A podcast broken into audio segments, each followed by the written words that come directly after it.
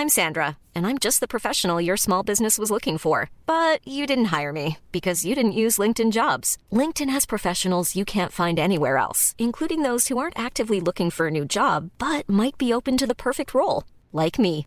In a given month, over 70% of LinkedIn users don't visit other leading job sites. So if you're not looking on LinkedIn, you'll miss out on great candidates like Sandra. Start hiring professionals like a professional. Post your free job on linkedin.com/people today. Une création Chiquito Productions. Simone de Beauvoir écrivait On ne naît pas femme, on le devient. Elles sont influentes, puissantes, passionnées ou encore ambitieuses. Leur réussite, elles ne la doivent qu'à elles-mêmes. Mes invités se livrent sur leurs choix, leurs succès, les obstacles aussi parfois. Leur point commun Elles ont toutes un parcours inspirant. À travers leurs histoires, c'est une voie pour les générations futures. Je suis Florence Grisy. Bienvenue dans Femmes d'avenir. Je suis lieutenant-colonel de l'armée israélienne et l'idée est que nous travaillions ensemble, d'égal à égal. On en reparlera quand il faudra porter quelque chose de lourd. Alors cette dimension femme est très très importante dans, dans le rôle de pouvoir que vous avez. Les femmes sont des êtres humains doués d'un cerveau. Je ne vois pas pourquoi euh, il y a une telle surprise. Ça ne surprend pas les femmes, ça surprend les hommes. Est-ce que vous avez travaillé avec des femmes dans le bâtiment, monsieur? Jamais. Et je vois pas le moment où ça viendra. J'ai ressorti une lettre là que le directeur de l'école a reçue. Messieurs, j'ai bien réfléchi. Il est impossible que j'emploie votre stagiaire. Je ne vois pas cette petite demoiselle avoir suffisamment de résistance aussi bien physique qu'intellectuelle. Les hommes ne peuvent être multitâches. Les femmes ne sauraient pas bricoler. Les hommes ont plus d'ambition professionnelle et les femmes s'occupent mieux des enfants. Autant de stéréotypes qui ont encore la vie dure. Pourtant, c'est en travaillant sur les idées reçues qu'on pourra avancer sur l'égalité des sexes. Aujourd'hui, je vous propose de mettre à mal les clichés avec mon invitée. Elle a choisi un métier qui la passionne, un métier pour certains d'hommes. Elle est peintre en bâtiment. Je suis ravie de recevoir aujourd'hui Ilani Rousseau dans Femmes d'avenir. Bonjour Ilani. Salut. Je débute toujours ce podcast par une citation et aujourd'hui j'ai choisi une citation d'Emma Watson. Je refuse que la peur de l'échec m'empêche de faire ce qui m'importe vraiment. Qu'en penses-tu? C'est pas le genre de situation que je connais, mais c'est c'est euh, le genre de situation que de, de citation que j'adore. Typiquement, tu es un Bah, petit peu dans cette veine-là, on peut Bah, dire. bien évidemment, forcément. Bon, Ilani, on, on va s'attarder un petit peu sur ton enfance, tout d'abord. D'accord. J'aimerais savoir quel genre de petite fille tu étais, comment tu décrirais même ton enfance? Alors déjà, bah, je dirais parfaite. Euh, je ne changerais rien. J'adorais jouer à la poupée, etc. Enfin voilà, une vraie petite fille quoi. Ouais. Jusqu'à mon adolescence, où là, euh, on a déménagé plusieurs fois et euh, j'ai été, euh, je suis devenue un peu un garçon manqué, on va dire. Donc euh, j'ai traîné avec des garçons, avec mes frères, bien évidemment. J'ai joué au foot et je pense que c'est de là que tout est, euh, tout a commencé en fait. L'aventure en- de, de la peinture, on va en parler un petit peu plus tard, mais du coup, c'est arrivé là. Ouais. Et alors, je t'ai demandé en préparant euh, l'interview, quel était, si tu avais déjà, des héros ou héroïnes d'enfance? Alors, mon modèle à moi, mon héroïne, c'est ma mère, bien évidemment. C'est, c'est elle qui m'a tout appris, c'est elle qui m'a appris à me battre, à, à aller jusqu'au bout des choses, euh, qui était là pour moi aussi euh, à chaque étape euh, de ma vie, euh, ou à des moments où ça a été compliqué, pareil, sur mon parcours.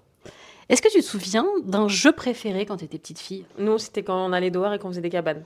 Des cabanes. Ouais, des cabanes. On construisait des cabanes. Mais c'était pas des petites cabanes, hein, C'est c'était vrai vraiment des vraies cabanes. Il y avait vraiment des plans, euh, Euh, vous installiez des structures. j'ai- rien pour mettre sur les réseaux, mais c'était vraiment euh, limite des maisons, quoi.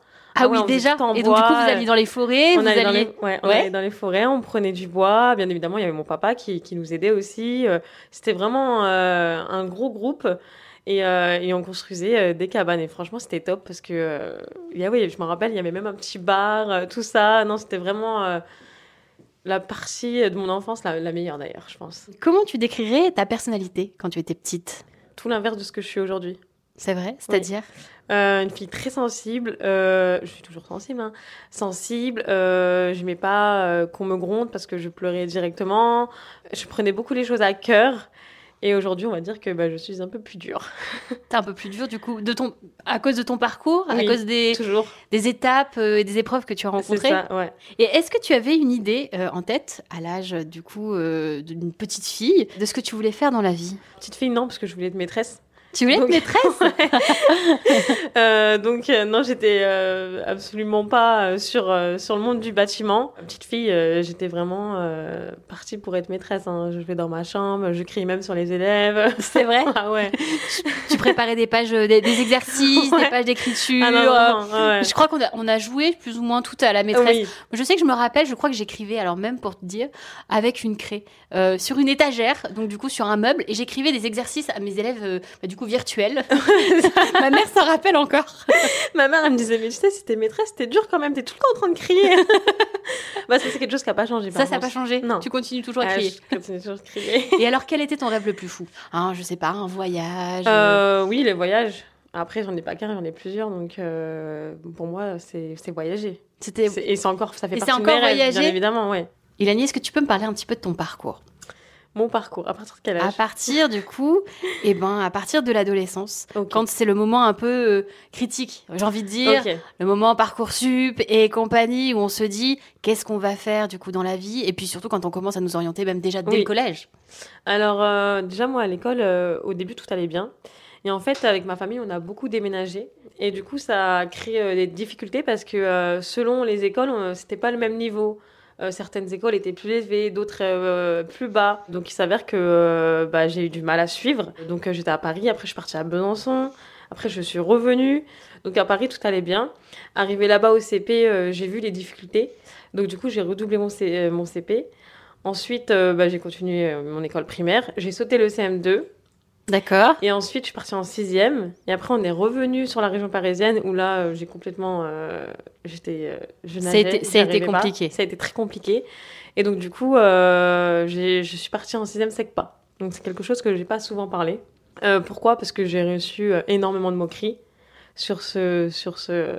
Faut peut-être expliquer aux, aux auditeurs et auditrices qu'est-ce que c'est effectivement euh, la classe SECPA, parce que il y en a plein Ouais. encore qui euh, font des amalgames avec cette classe, enfin avec ces classes-là, qui sont des classes effectivement pour euh, accompagner les élèves, donc du coup en, En difficulté. difficulté. Mais voilà, ce n'est absolument pas des classes effectivement pour euh, des personnes comme certains pourraient le dire, euh, voilà, euh, des personnes idiotes, etc. C'est absolument ça, pas ça. ouais. C'est des personnes qui rencontrent effectivement des difficultés et qui n'ont pas forcément les mêmes euh, entre guillemets capacités. Et c'est justement pour les aider à rejoindre effectivement euh, bah, des classes après dites classiques. Exactement.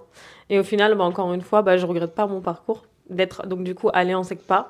Euh, parce que je pense que c'est ce qui m'a fait aussi découvrir euh, le monde manuel, donc que ça soit euh, cuisine, euh, enfin ou, le bâtiment. Parce que c'est vrai que quand tu es en SECPA, on te laisse pas forcément beaucoup de choix non plus, en te disant, euh, je trouve que t'as pas beaucoup de voix, alors qu'en vrai, euh, une fois que tu as fait tes études, euh, tu peux aller là où tu veux. hein. Euh, Je trouve qu'on n'est pas très bien aidé aussi non plus à l'école sur ce système-là.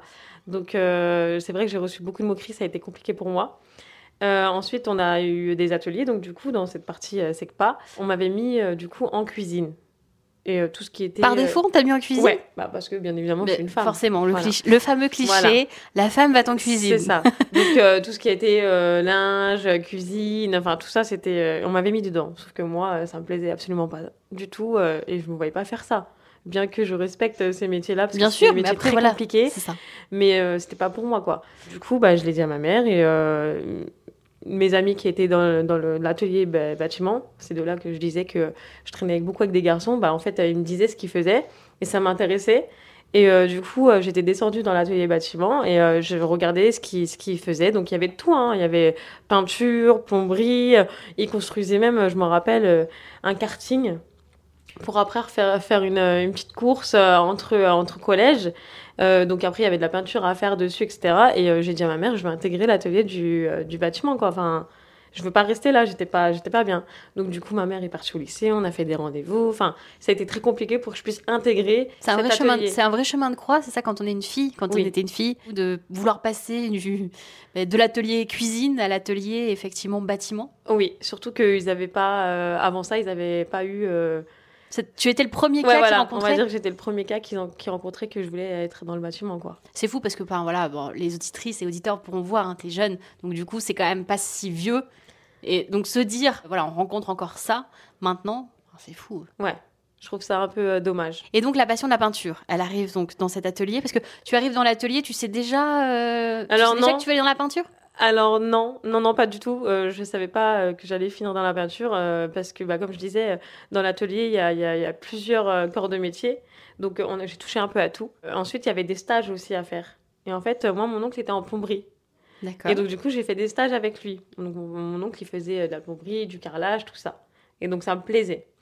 Et donc, du coup, j'ai fait des stages avec lui. C'était super sympa. Je découvrais beaucoup de choses.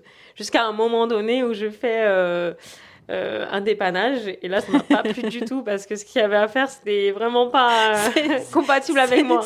C'était quel type de dépannage? C'était un toilette bouchée. Euh, il a fallu ah, aller dans la cave. Il fallait ramper pour couper le tuyau. Et je vous raconte pas ce qui est sorti du tuyau. Donc, effectivement. Il y a plus là, ça m'a un peu dégoûtée. Je me suis dit non, je pense que c'est pas ma voie.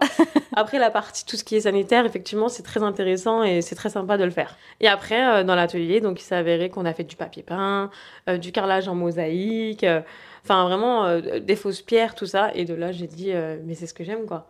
Et puis après, il y a mon papa qui est couvreur mais qui faisait un peu de tout. Et donc du coup, il m'a emmené avec lui sur les chantiers. Et, et après, j'avais des petits chantiers à moi.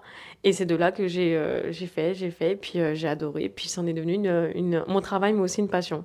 C'est un choix qui était euh, intéressant de travailler dans le bâtiment si jeune. Tes parents, tout de suite, ils sont accompagnés dans cette voie? Ah oui, franchement, moi j'ai eu de la chance. Mes parents, ils m'ont, au contraire, ils m'ont encouragé. ils ont toujours été là pour moi, même ma maman. Enfin, franchement, j'ai rien à dire. Et, et, souvent, je reçois des messages en me disant que, que leurs parents acceptent pas qu'une fille puisse être dans le BTP parce que c'est pour les nuls, etc. Alors que moi, j'ai jamais eu des paroles comme ça. Il faut déconstruire hein, ce cliché parce que c'est absolument pas vrai. Exactement, ouais. Ah, et moi, j'ai eu la chance du coup de pas vivre ça et euh, ils m'ont encouragé euh, du mieux qu'ils pouvaient en tout cas. Et qu'est-ce que tu préfères euh, dans, dans, la peinture quand tu es sur un chantier? Qu'est-ce que tu préfères faire? Il y a tellement de choses que j'aime faire dans ce métier. Donc, euh, bon, bien évidemment, ce que j'aime pas, c'est le ponçage. Mais ça, c'est tous les peintres. Euh, ce que j'aime, c'est bah, le contact avec le client, qu'on puisse voir avec eux ce qu'ils aiment. ensuite, le avant-après, leur redonner le sourire. C'est un tout, en fait. Donc, ouais, je... c'est vraiment mon travail. C'est une grosse partie, à part le ponçage, que, que j'aime. Après, ma passion, numéro une, c'est le papier peint, j'adore, ça me détend. On va parler un petit peu effectivement euh, bah, donc du début euh, sur les chantiers. Est-ce que tu as rencontré des difficultés en tant que femme euh, sur des chantiers majoritairement masculins? Oui. Forcément. Oui, oui. Alors, moi, avec l'entreprise où j'ai été, j'ai jamais eu beaucoup de soucis.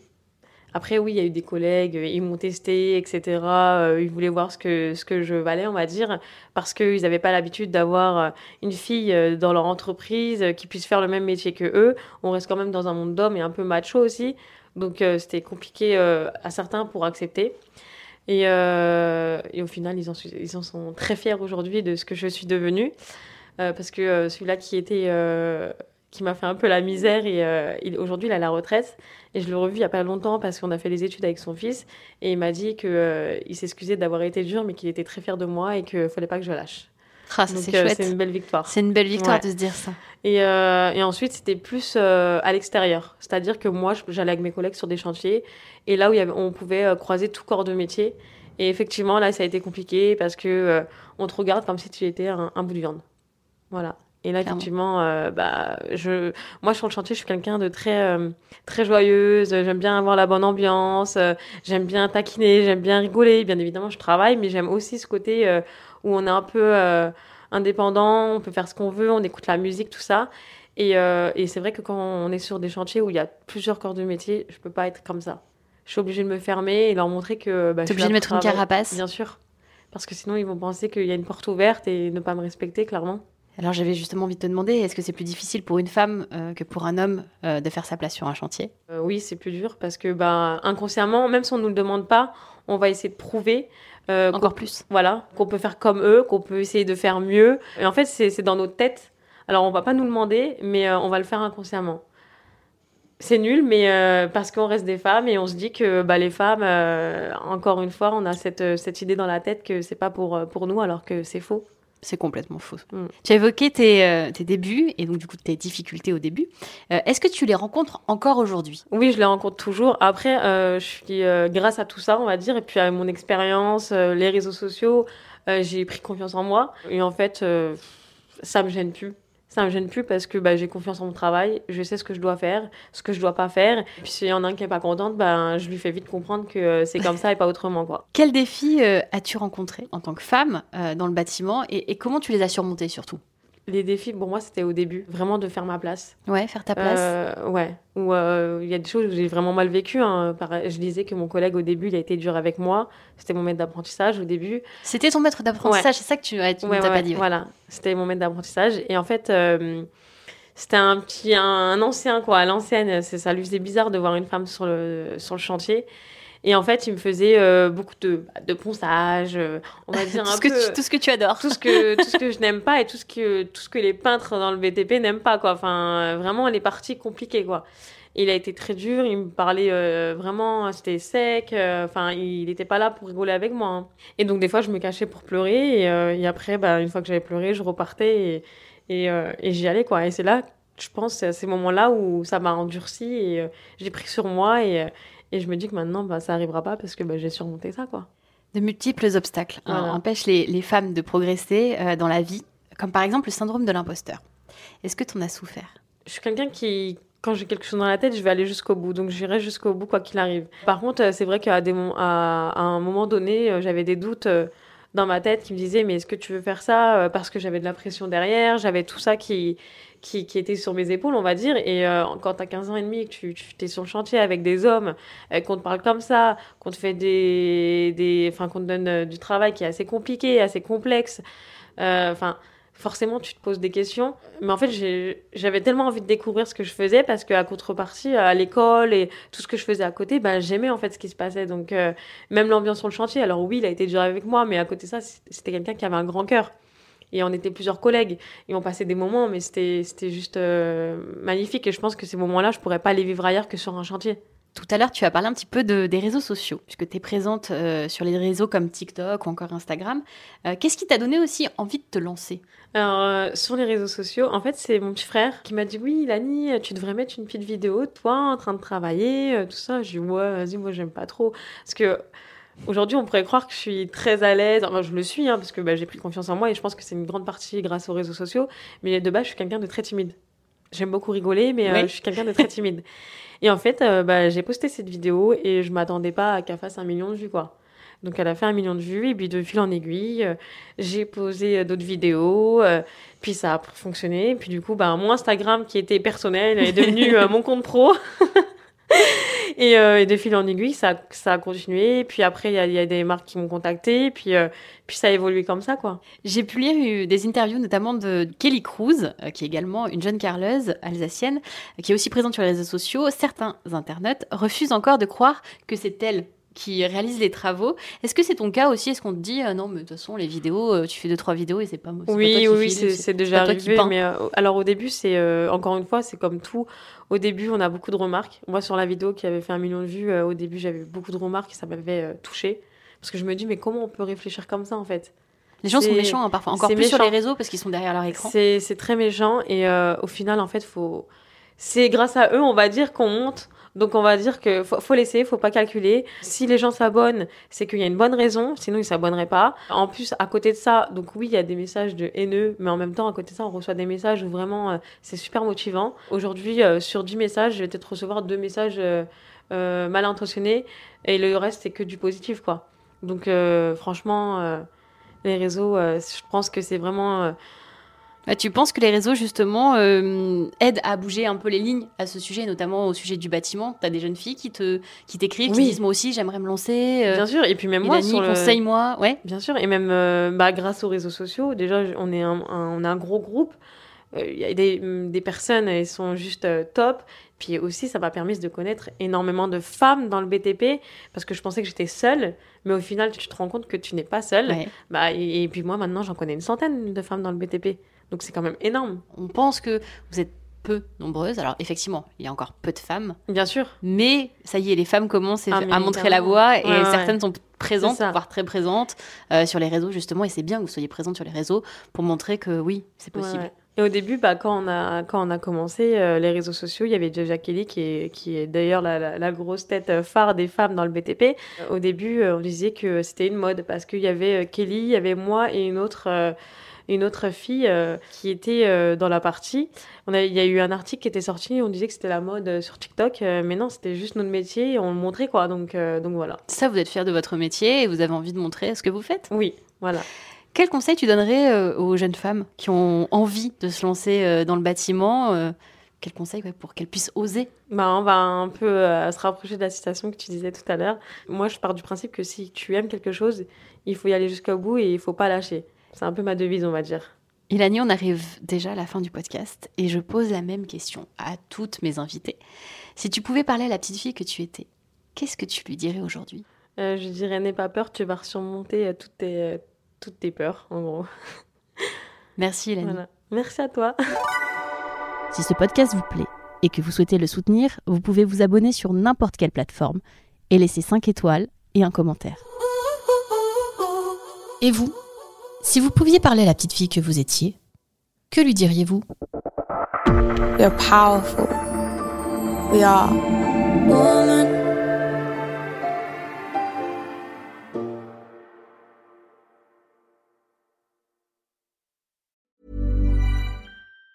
Even on a budget, quality is non-negotiable. That's why Quince is the place to score high-end essentials at 50 to 80% less than similar brands. Get your hands on buttery soft cashmere sweaters from just 60 bucks, Italian leather jackets, and so much more. And the best part about Quince, they exclusively partner with factories committed to safe, ethical, and responsible manufacturing. Elevate your style without the elevated price tag with Quince. Go to quince.com slash upgrade for free shipping and 365-day returns.